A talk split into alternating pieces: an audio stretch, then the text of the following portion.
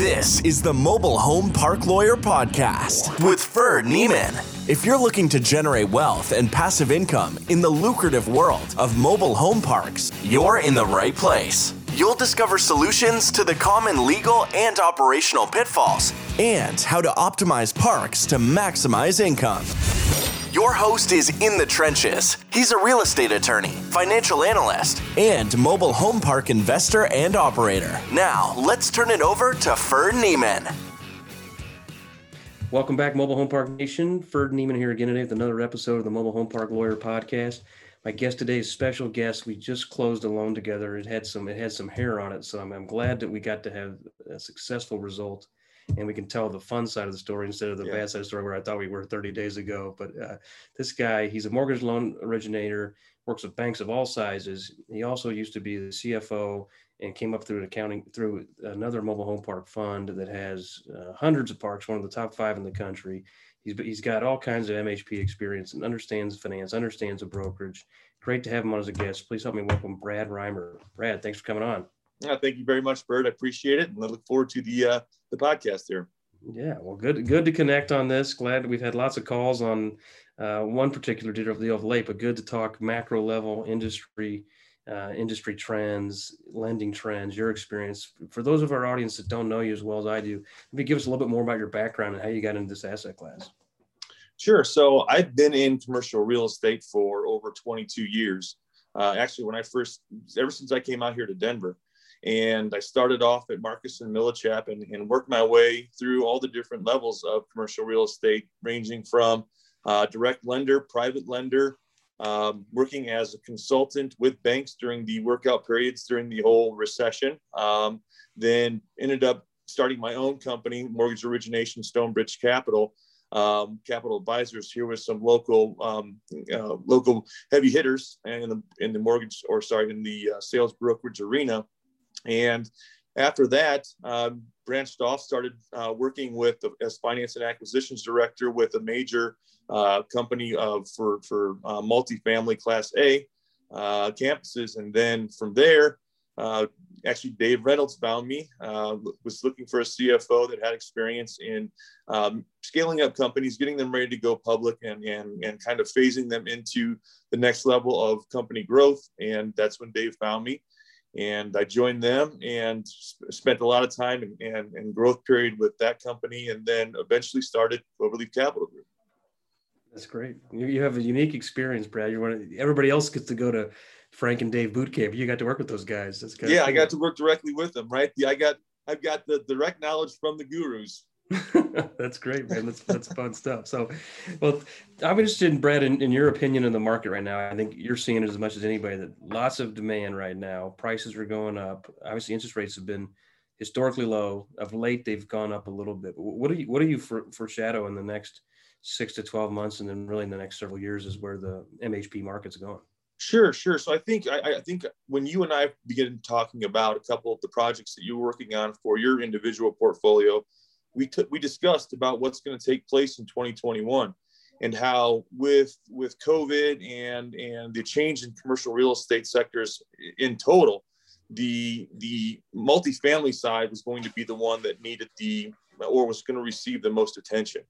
And obviously sticks and bricks class a class b was still going to take a hit because at the end of the day, people were still living paycheck to paycheck. People that were renting couldn't afford it and losing their jobs or losing their, their safety net, they needed a little bit of help. And so the class A market rate apartments were definitely going to take a hit. And, and the lenders couldn't, they, they still needed to make sense of that asset class.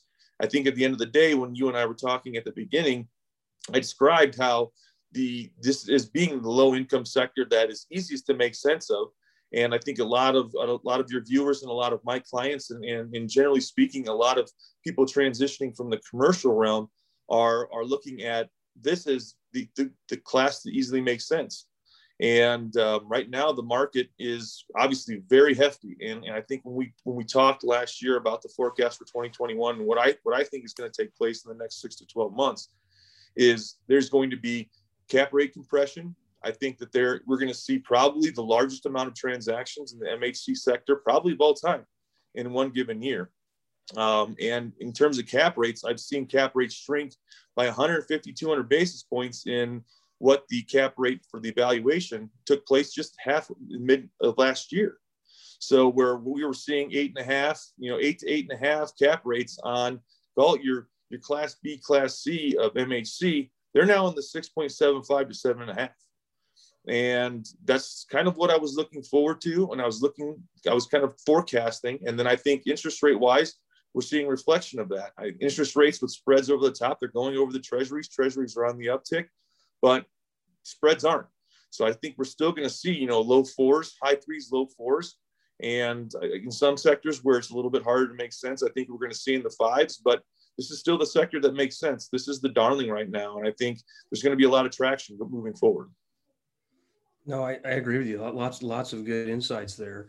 Um, you, you, mentioned the spreads. I mean, I, I'm, I'm worried a little bit that interest rates are going to go up. Lenders can cut their spread a little bit, cut their margin to keep rates mm. low. But is that what's got to happen? Or I'm worried if cap rates go down, you know, from eight, eight and a half down to say five and a half, and if interest rates are going from three, three and a half up to low fours, I mean, the spread yep. between interest rate and the cap rate is in some instances a 125 basis points or less. I mean, obviously there's opportunity for infill on some parks and you can make your money, so to speak, by increasing occupancy, but on a stabilized asset eh, or relatively stabilized, how is that going to work out? Is it just a lower cost of capital for your big buyers, or are people going to have to just take a lower margin, or are banks going to take lower margin to keep the the wheels of commerce moving? What do you think? Yeah, I think it's I think it's a mixture of both. Honestly, Ferd, I think where the deals that honestly make sense that lenders are going to chase after, and and lenders I mean like your big regional banks, and even on some some bigger deals, probably agency, because uh, you're talking about stabilized communities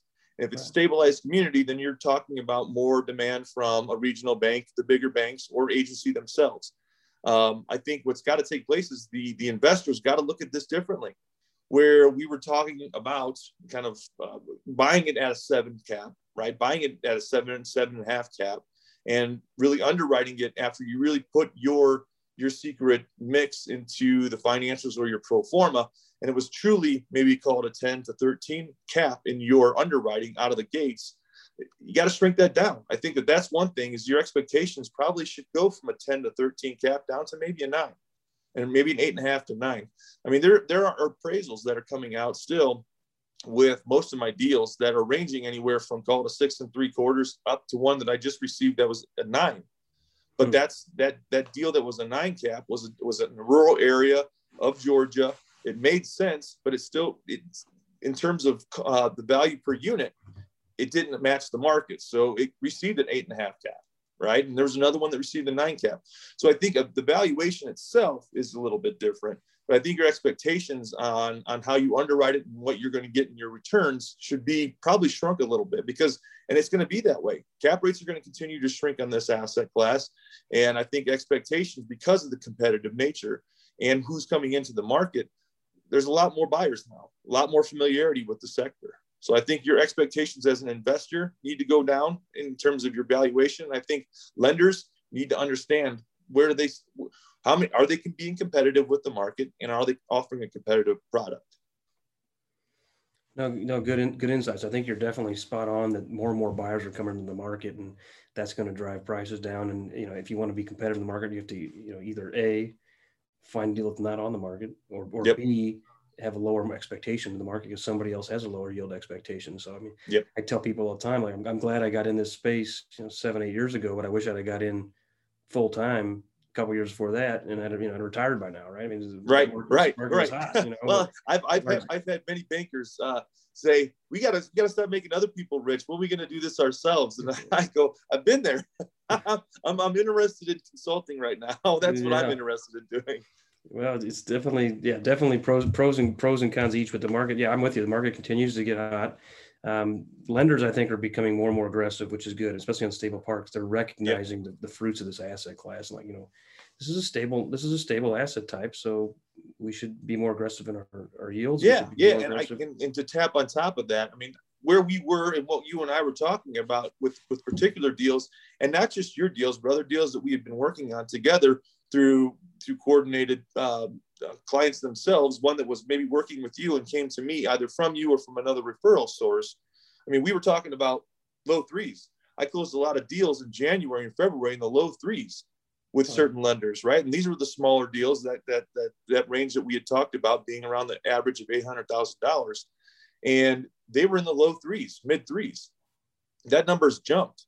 That number's jumped not only on the agency side, but that number's jumped on the conventional lending side as well. So you know, it's the, the rates have, have already moved. And I think that we're, we're stable. I think we're going to be stable over the next nine months with where rates are, spreads, and everything. Treasuries may bump, spreads may spreads will probably be expected to shrink from the lenders, but what we were looking at three months ago is gone now, and it's that that type of movement will take place. That volatility will take place. Absolutely. Let's talk about loan size because I know Sure. you, you know I've talked about it in the past. You know, you know in general, I think it's agency lenders. They say want a million dollar loan size. You can squeeze Yep. them down to seven fifty, depending on the deal.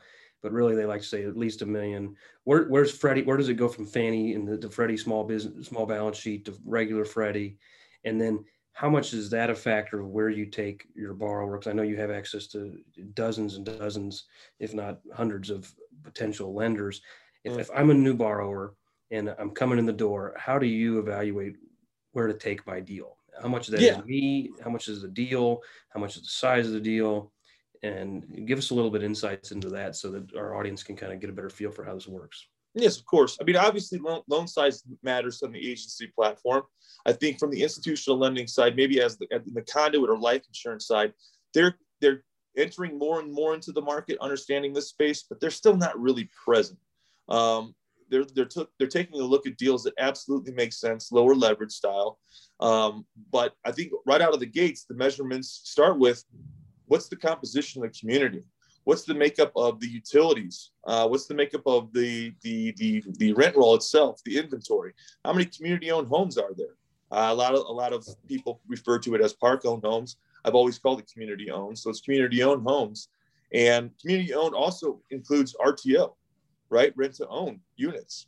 And a lot of people don't don't necessarily classify them together. But at the end of the day if that license or if that if if that um, certificate belongs to the owner themselves still, it is community owned. And I think the makeup and the composition of the rent roll and the inventory is the number one factor. And then if you look at, okay, what's the utilities, what's the infrastructure set up, and, and obviously paved roads. That's that's the initial part of itself, the physical makeup of the community and its perform its performing makeup. I think the other side of it is the rural. Is it rural or is it belong in some CBSA or C- MSA that that is acceptable to the the agency side itself. Typically, with with a community that has pretty much over 15% community-owned homes on the inventory and sits a little bit outside a major MSA, that right away tells me that that is going to be either regional banks, depending on the size of the loan, a regional bank, credit union, or, or a community bank. And I, I think overall, the size of it a regional bank is going to want one of the bigger loan sizes. So I, would say anything probably around, call it 250,000 to 800,000 is probably going to be at home in a community, in a credit union or a community sub-regional bank. Got it. And typically those those community banks, they're going to be recourse lenders, right? I mean, Correct. we're not, we're not getting in non-recourse land most likely until we're at conduit and or agency. Correct. Correct. And, and I mean, even, and I've even, I've talked to several borrowers that are looking to go even, even as low as 50%, 55%, that still find it difficult to get a non-recourse loan with any of the, any of the lenders. Regional banks, uh, regional lenders, uh, commercial, all the commercial banks and the credit unions just are not interested in that additional tweak.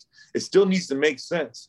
Any, any specific exception that needs to be approved at the at the, the committee level where they say okay well this particular borrower will receive non-recourse because xyz it's just too much of a stretch. Because remember these lenders just figured out at the end of the first quarter what the rest of their year is going to look like. They're still phasing out what was taking place what took place in 2020 and what needed to be worked out with the new with the new federal regulation rules that were a little bit more lenient. But moving forward they were, they still needed to pro, pro forma and plan what what's their their loan push going to be this year and moving forward with all the workouts completed.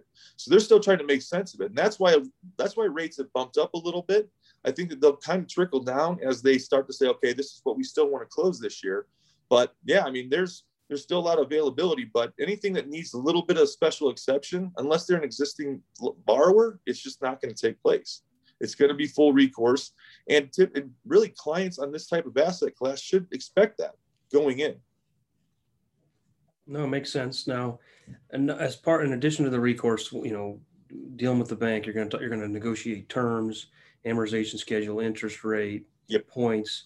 Um, what about timeline? Is there a way to? I feel like that's been a challenge of late. When a couple projects I've looked at or been a part of is, I think the bank's going to take 45 days between the application and, and funding, and it takes 75. And if it's on yep. a refinance, if it's on a refinance, it's annoying.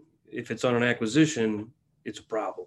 It is. So, sure. what guidance can you give on those timelines from a from you know local bank, local community, regional?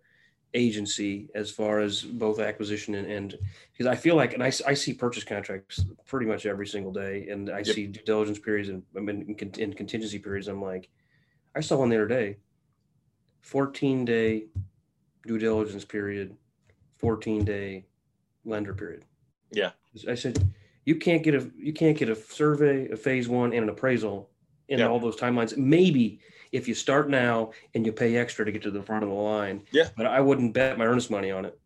Yeah. Oh yeah. I mean, I ever since last year, even even mid year last year, when all this was starting to take place, and and as COVID was really in the teeth of COVID, were truly in the market itself, and and the panic had really set in. I had been talking to everybody since the beginning, even even when I was the, as the CFO and, and working with the, the acquisitions team at RV Horizons it was 90 days. It was 90 days no matter what. Now I'm saying it's taking three weeks to just get a response from a lender, just to get somebody to say, I'm interested in this deal. You know, with the, with all the other business that they're working on, and PPP, I think is pretty much over for this next phase. But it's three weeks before I even get responses. In some in some instances, even on a straight refi, it, it's taking 30 days, 45 days to get a true term sheet, a true response. And that's providing all the proposal. Because remember, I know exactly what these lenders need as the CFO. I knew what they needed in their proposal materials. That's what I present. I, pre- I present the summary. I present what is the sponsorship, what is the project itself. I explain the community only versus the combined operations. And even in that, in, even in that standard, getting it to the next level where I'm receiving terms, end of the question, saying, okay, I understand this deal. It takes possibly 30 days. So at the end of the day, I would say expect maybe 60, if not 75 days for the financing period. And also just in, plug in there an additional one to two, maybe 30 day extension periods. And that's both with acquisitions and with refi. There are projects that I worked on last year from September and closed in March of this year. Refinances, straightforward deals, great sponsorship, still took that long because not only not only is it the third parties and the lenders actually working to get their understanding of the project itself, but then you have title that is very consumed right now with the residential side, and your third parties getting access to the communities, surveys, etc. No, I'm I chuckle because I looked the other day that we just closed that deal with you what, two weeks ago in April, and we started September 2nd. Right. it, was, it was six and a half months. Now we had some some hurdles in the middle dealing with cities and dealing with you know some of the legal stuff, but it's right. like this is a six and a half month process. Right. Like, you gotta be kidding right. me, right? Yeah. Uh, and yeah. after and, that position, I wouldn't have been able to do it. Yeah, and that's a fine-tuned machine. And that's an agency lender that is it's a fine-tuned machine, multiple people, right? Have that are their their speciality in that team that still took that long. Yeah, no, I, I was. It's, it's been surprising, you know, these deals yeah. I've been working on. It's like, man, it can't be this long, but yeah, it's, yeah. So it is. It is. That's why I wanted to give that sobering information out there for our audience because I know, I know it, you know it, but I don't. I, I was surprised, um, and continually surprised on deals how long it takes a lot of times. But maybe also, could you give us some insights into what it takes as a borrower, what I can do as a borrower to get things in order? And I know, you know, your first deal out of the gate, halfway across the country if you got a credit score zero and net worth of zero, you're probably not going to get the agency loan. Yeah, exactly. You, you, might not get any loan, but yeah, what, what, can we do to get ourselves in better position to get approvals?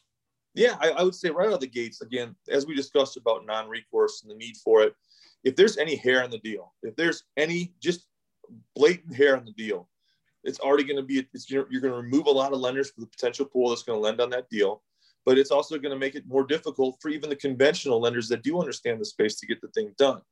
But usually when i first initiate conversations with a client i send out kind of an initiation email that states all these different items that i will need. And honestly at the end of the day those items i will need all of them. And I know in this class, it's been traditional traditional that the mom and pops or even the seller says, "Well, I don't I don't keep necessarily great books or I don't keep necessarily great records. I handwrite all this stuff or etc." Well, again, that's part of the hair in the deal. And if we can't get conventional rent rolls, if we can't get conventional financials, something that breaks the stuff down, then it's going to be a tough road up the hill or tough tough ride up the hill. Right. Um, you know, so I, I think right out of the gates, we're going to need sponsorship to have all their records in place, tax returns, personal financial statements updated, schedule of real estate. Obviously, that is very that's very much needed, and contingent guarantee schedule. What what leverage do they have that's contingent to their name? Um, what guarantees do they have? And that's just the sponsorship side. I think from the property side, expect to, to need the, the traditional rent roll. Expect to need personal fi- or profit and loss statements for the past full year and possibly two years, right? Most likely it's going to be two years. Uh, a trailing 12 it just doesn't take place anymore. Trailing three, that that that you know that's on the sales side, but it's not going to work on the leverage side. So I think having full financials, having a full scope of the project, and be able and understand that there's a community only component versus the home operations. There's a full operations, which you full well know understand that the community only is only way lenders are looking at this thing. They're not going to they're not going to collateralize the home assets themselves. They're just going to look at what the community operates as, and that means lot rent, any additional permanent structure rents, like self storage, or or um, you know call it uh, multifamily apartments or single family residence. That's what the community operates under. So whatever the lot rent is, whatever those structures are, and those expenses classified to just the community, be prepared to understand that difference and be prepared to offer that to the lender because that's all they're going to make sense of home revenues that won't be accepted and home home expenses as well. And then you know obviously capex and, and those type of understandings are different level. That's something that i explain down the road when i work with clients before we do proposals. Oh, lots of lots of good information. So where some of the people make mistakes is not understanding the term of the loan not understanding the type of asset they have or where they should where they should get the loan, not not I say term of loan, I mean term of the loan approval process, and then not understanding how much record keeping and how much you got to have your ducks in a row to get these things approved. Right. Exactly. That's, that's, that's exactly. That's, that's and prepare that seller. Prepare the seller because your due diligence, your due diligence is there to gather the information, understand the information, understand if you want to move forward with that asset itself. That's why it's so important to have a due diligence period and then to have that bounce into a financing period, not all together right? A lot of a lot of people, a lot of contracts that I see have due diligence combined with financing, and if, if you if you can't give if you can't understand the project or if you can't if you don't want to move forward with it after the due diligence period that's your opportunity to get out but if they're combined together with due diligence and financing well you're basically waiting on the financing and you can't cancel if you don't like the due diligence right and so them them being mixed together them being merged together kind of puts your earnest money in jeopardy. No, absolutely. Another another big mistake that I want I want you to cover for us. I see people make, and I've I've got I told you previously I got some bad information um, from another mortgage broker on this of what the current market is. Is what are the what are the allowable percentages of in general park owned homes and rent to own or lease to own or contract for deed because eh, I've heard oh it's thirty five percent and somebody else right somebody else saying, well, it's 25, it's 20. Well, it depends. Is it at least, and that's really important when you're looking at your infill. Mm. Um, the, the, next refinance that we're working on, um, I had to infill 60 houses. So it was a strategic allocation. Right. Okay, how many am I going to rent? It's easier to rent them, right? All day. Yep. Day. Yep. It's harder, it's harder to sell them and get yes. an approved, get an approved buyer. Well, yep. I had it like right now. I have five for sale. They're all for sale, for sale only. I gotta I gotta get them. You know, they're under contract most of them, right? But I can't rent them out because it's gonna it could impact my percentage. So I got to watch that percentage. And if I can yep. convert I, I also watch. Oh, cool! I've got a renter who's been over here for 12 months. They they now have their stimulus check. They now have their tax refund. Now they got the down payment. Now they can buy. All right. If I convert them, I'm taking one off that board. I can rent one over here on this board, and just so it's it's a it's a kind of a, a chess match, if you will, of monitoring infill and occupancy, and then the, Yeah. but really monitoring the type of the occupancy. If your plan is to set it up for a agency refinance. Right, right. I would say, you know, I, I, say this to everybody, and I'm conservative all the time in the way I, I think about these and the way that I, I absolutely give my advice to clients. And I would say 15% is probably going to be the max. They say it's 20%, right? And there is some leniency now. Agency has become more and more flexible with this with this asset class, and and as they move as they move into this space and really familiarize and understand it, they've made and, and create some leniency in the rules themselves. But I still say it's 15%. That's 15% all community owned. That's RTO plus straight out community owned homes that have the certificates, that have the licenses, right? So 15%, anything over that, you're already pushing the envelope. Um, lenders themselves, um, again, conventional banks, credit unions, regional banks, they're going to accept a little bit more than that. But again, they're not going to use and they're not going to collateralize the homes themselves Right. and they're not going to accept those revenues towards the debt service or anything. So you, you have to exclude all of it. So anytime anytime it's over 15%, over 20%, then you have to start underwriting this thing a completely different way than you would as a business op- business operator and owner and how you're going to buy this thing or refinance it. You have to completely consider this a financing side and an acquisition and ownership side. So I would say I would say to answer your question, 15% is probably that level that becomes pushing the limit. Yeah, and, to, and I want to clarify that too, because uh, it's not a hard and fast rule. That's a guideline, right? Because you can ask Right. for a waiver. It's just if you ask for a waiver, you're asking for permission. So Right. next one I come coming down the pike, I've got I do have more than fifteen percent, but we got to Right. get a waiver. So everything else has to be okay. You know, and then they're, they're new houses and it's got good infrastructure and that kind of stuff. So it's going to be simpler than the last park, where if those were all rentals and the homes were 1975, that's going to be a problem. So in the last park, Right. it's Yep. zero Yep, age of the home there too. Selling Yeah, exactly. uh, sell only. So uh, definitely a number of components to go go into this thing. This is all good information, Brad. What what other tips or tricks do you have before we before we go? Or you have any you have any great stories you want to share as far as your your easiest loan or your hardest loan? Um, Sure, sure. I mean, tips and tricks, like I stated earlier throughout the conversation that we've had today, which I very much enjoyed so far. uh, I would say expect, again, expect the underwriting and, and your pursuits of the project. It's going to take a little bit longer for you to isolate that great deal anymore. There's a lot more fish in the sea. There's a lot more, I guess, there's a lot more, a lot more fish or a lot more predators seeking these assets, right? And so the, the the more aggressive that they get, right, you're gonna you're gonna have to compete against them. And you get to that point where you say, do I get more aggressive or do I just walk away? And is walking away during the whole negotiation process maybe the best thing you can do to call bluff, right? And so always obviously agents are out there and I don't want to, you know, I don't want to talk bad against the agents because the agents are providing you deals, but also from a strategy perspective, sometimes just walking away and, and saying that they're just calling my bluff is the best thing you can do because they may come back and accept your offer, right? Mm-hmm. But I think you have to be more aggressive and understand that you're competing against a lot more people than you used to. And where you think you might be the only one communicating with that mom and pop, most likely it's not anymore. Most likely that that stone's been unturned. And there's a lot of them still out there, but I would say most likely they've been contacted.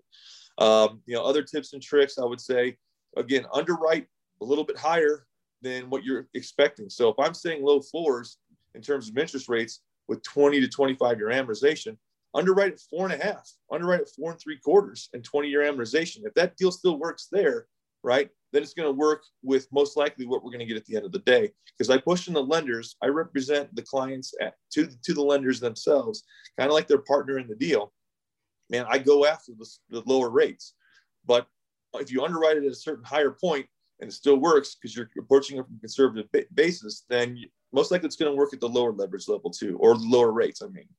Um, you know, I would say kind of, I guess, with um, the nightmare and, and best deals, um, one of my most fluid deals uh, probably closed in like 30 days. Didn't have to, to work too much with the uh, with the borrower. The borrower, I've already closed multiple deals with them. It was the beginning of this year. closed multiple deals at the end of last year and then this year, and really just transitioned into needing a refinance. They contacted the lender. The lender, through the representation, just needed my underwriting for the deal. I submitted it, got it done in probably like 20 days because the appraisal was mm-hmm. they already had an appraisal from six months ago. They were willing to make to waive that exception, so they got that deal done pretty quick. Um, you know, nightmare deals.